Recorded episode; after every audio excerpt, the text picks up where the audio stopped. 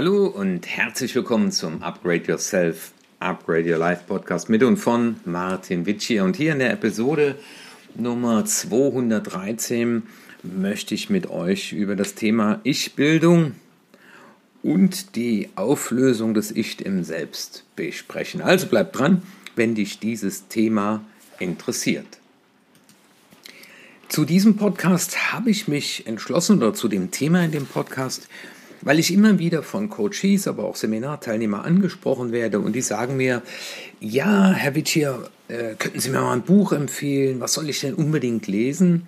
Und ich antworte dann immer gern, es kommt darauf an, in welcher Entwicklungsstufe Sie sich gerade befinden, weil es kann sein, dass Sie das eine Buch, das ich Ihnen empfehle, Sie unterfordert und andere Sie überfordert. Also ich habe die Erfahrung gemacht, dass immer zur richtigen Zeit die richtigen Bücher zu haben sehr gut ist. Oder ich weiß noch, damals habe ich Siddhartha in die Hand bekommen, aber da war ich noch nicht so weit.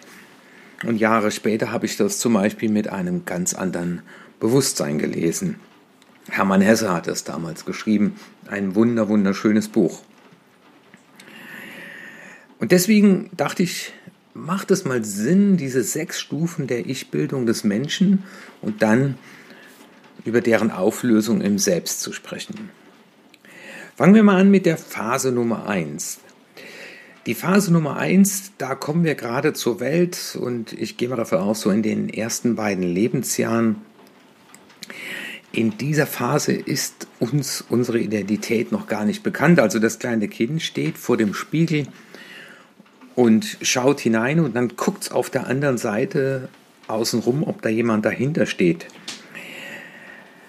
Und das machen manchmal die Hunde auch, die einen Spiegel anbellen, weil der präfrontale Kortex ist noch nicht so weit ausgebildet, beziehungsweise der Hund hat ihn gar nicht. Wir erleben in dieser Phase eine starke Wandelbarkeit und innere Willkür, getrieben eben von äußeren Reizen. Und das können sowohl negative als auch positive sein.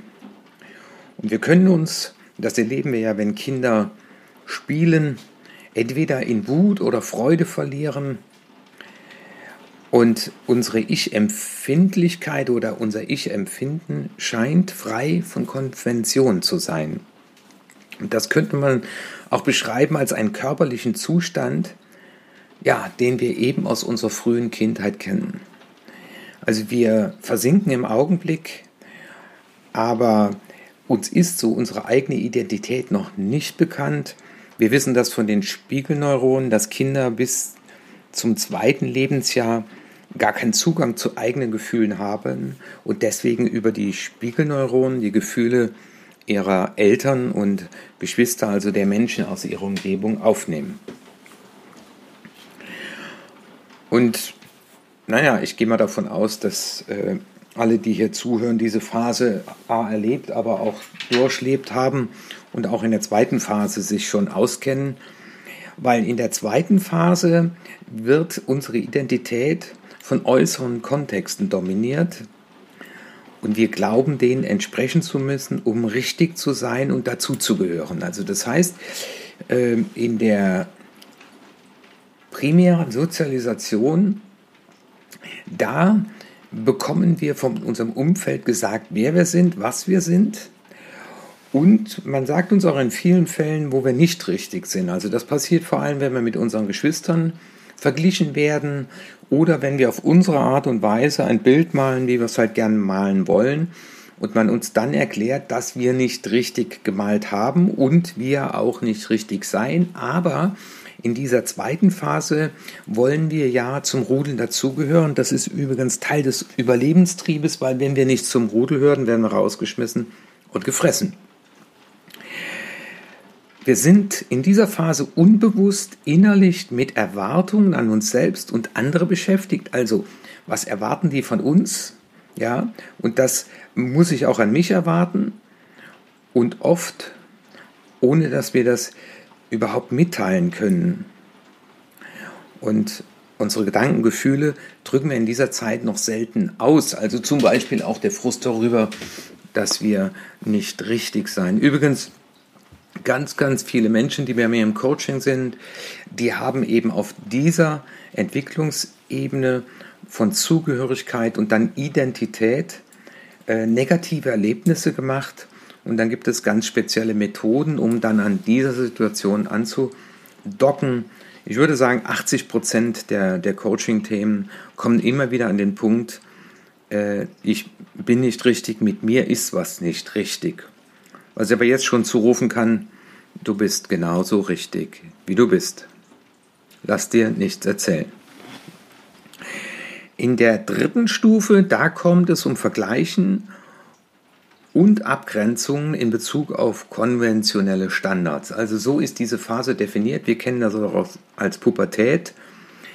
Ähm, und man spricht da auch von Teilidentitäten, die wir erleben, aber wir erleben sie noch als stark voneinander getrennt und wir erkennen innere Widersprüche noch kaum, weil alles, was zu sehr nach innen weist, vermieden wird. Also das heißt, wir leben sehr stark nach außen, äh, erleben aber auch innere Widersprüche. Man sagt ja auch, das ist die Zeit, wo die Eltern so komisch werden. Wir sind auf dem Weg, zum Selbst. Also wer sind wir selbst? Also das heißt, vorher sind wir in der Gemeinschaft untergegangen und jetzt kommt diese Stufe, in der wir uns zum Selbst entwickeln. Und dann kommt die vierte Stufe, die ist gekennzeichnet durch einen erweiterten Blick auf das Selbst. Und jetzt beginnt die Selbstreflexion. Also das fängt bei manchen auch schon mit 16 an.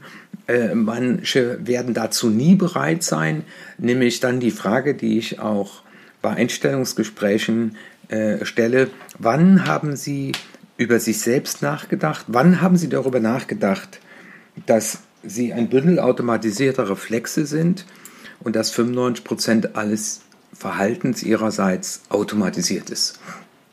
Und da geht es dann los und das ist die Haltung des Spannend.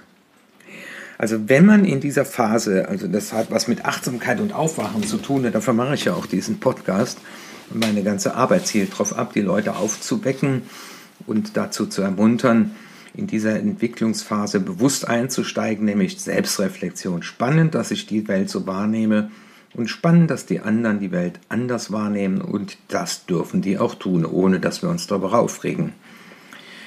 Also diese Phase 4, da ist auch gekennzeichnet, dass wir unsere eigenen Gedanken differenzierter wahrnehmen und bestimmte Identitäten verstärken. Man spricht auch von Ego-States, also Persönlichkeitsanteilen, die sich im Laufe unter Entwicklung gezeigt haben. Und jetzt passiert Folgendes, wenn wir Impulse bekommen, manchmal ist es durch ein Seminar oder so ein Podcast wie hier, den man hört, dass man Ideen bekommt der Ich-Verwirklichung und die führen uns oft zu Konzepten der Selbstoptimierung und Selbstgestaltung. Selbstoptimierung finde ich manchmal gar nicht so gut, weil ich sage mal eher, dass das Optimum leben, was in bereits in uns vorhanden ist, statt noch besser zu werden, weil das geht schon wieder um Vergleich. Und ich habe manchmal so das Gefühl, dass einige Leute so in die Selbstoptimierungsfalle gelaufen sind, weil es muss immer nur noch besser werden und besser werden. Aber Selbstreflexion heißt für mich eher Entwicklung, also das Auswickeln, was in uns auf Entdeckung wartet. Und diese Phase, darin erlebe ich viele Leute und dann gibt es eben so Bücher, die man in dieser Phase lesen kann, um eben sich damit zu beschäftigen, was es heißt, ich bin eine eigene Persönlichkeit, ich kann reflektieren und ich will mich selbst entwickeln, auswickeln. Sicherlich in dieser Phase wichtig Achtsamkeitsübungen, Meditation. Und wenn man das weiter vorantreibt oder lebt, dann kommt es in die nächste Phase, eine zunehmende Selbstreflexion und es ist auch gekennzeichnet durch die Bereitschaft, mehr von sich selbst noch zu erfahren. Also ich will mehr. Nachdem ich so eingestiegen bin, habe ich so Lust auf mehr bekommen. Und das Spannende ist, dass wir uns dann in unseren vielen Ichs erkennen und hinterfragen, also dieses, wer, wer bin ich, wenn ja, wie viele, äh, das sind die unterschiedlichen Persönlichkeitsanteile, die sich ja in unterschiedlichen Kontexten zeigen. Und wir verstärken vor allem die Fähigkeit, mit unseren Gefühlen umzugehen. Also das heißt, Gefühle bewusst wahrnehmen, weil Gefühle sind ja die Sprache des Unterbewusstseins, die uns sagen, wie auf wir auf einen neutralen Reiz reagieren sollen. Und aber auch das Erkennen unserer eigenen Widersprüchlichkeit. Und das, wenn man das vorantreibt, dann kann man auch lernen, die eigenen Selbstgeschichten loszulassen. Das heißt, auch aus traumatischen Erlebnissen werden dann nur noch traurige Erfahrungen sein, weil sie ihm jetzt nicht mehr greifen. Und das bedeutet im übertragenen Sinne die Etablierung einer Metaebene, also wir schauen von oben drauf, die ein Wahrnehmen des Selbstempfindens jenseits des Ichs entstehen lässt. Das heißt, ich werde interessierter Beobachter und schaue mir aus einer Entspanntheit das Ganze von oben noch an und diese Haltung des Spannend wird eine Haltung des interessierten Beobachtens mit dem Übergang dann zum Selbst. Das wird als die letzte Stufe beschrieben, in der befindet sich sicherlich der Dalai Lama oder viele Erleuchtete, wie man sagt weil dann befinden wir uns im inneren Raum der Selbstwahrnehmung. Und das wird in seiner Gesamtheit als Phänomen wahrgenommen. Auch so ein Satz, alles ist mit allem verbunden und ich bin dann Teil des Ganzen. Und da kommt es dazu, dass wir uns an unser Selbst erinnern, das immer schon da zu sein schien und gefühlt für uns doch erst gerade entsteht. Also es ist ein Wiederentdecken das hat viel mit Spiritualität zu tun. Das hat auch damit zu tun, zu glauben, dass es zum Beispiel eine Wiedergeburt gibt, dass die Seele unsterblich ist. Und wenn man sich dem hinwendet, das hat nichts mit Spinnerei zu tun, dann beginnen wir die Phänomene der Impulse, Prägungen, Ichs und auch unsere Selbstgeschichten, so wie ich es gerne nenne, als subjektive oder auch vorübergehende Konstrukte zu erkennen. Das heißt, es ist ein vorübergehendes Konstrukt und das darf und kann sich Veränderung. Und dann etabliert sich eine Meta, Metaebene, also eine Ü Ebene über der Metaebene, die dann noch die Subjektivität des eigenen Beobachters erkennt. Also das heißt, wir bewegen uns praktisch von der Ebene des interessierten Beobachters in die Ebene darüber, und stellen dann auch nochmal fest, dass wir in der Achtsamkeit und Beobachtung immer noch Subjektivität haben und wenn wir uns davon gelöst haben, dann sind wir im Sein und dann sind wir gelassen und entspannt. Und für jede dieser Phasen, das würde jetzt den, den Rahmen dieses Podcasts sprengen, gibt es entsprechende Buchempfehlungen. Wenn du da etwas haben willst, dann komme gerne auf mich zu, schick mir eine E-Mail an erfolg.martinwitsche.de oder nimm mit mir äh, Kontakt auf über mein Mobiltelefon. Das ist auch auf meiner Webseite www.martinwitsche.de. Äh, ist auch ein Kontaktformular. Dann rufe ich dich zurück und dann können wir uns gerne darüber unterhalten. Und dieser Podcast sollte dazu beitragen, dass du für dich einmal entscheiden kannst, oder ergründen kannst, in welcher dieser sechs Phasen du dich bereits befindest.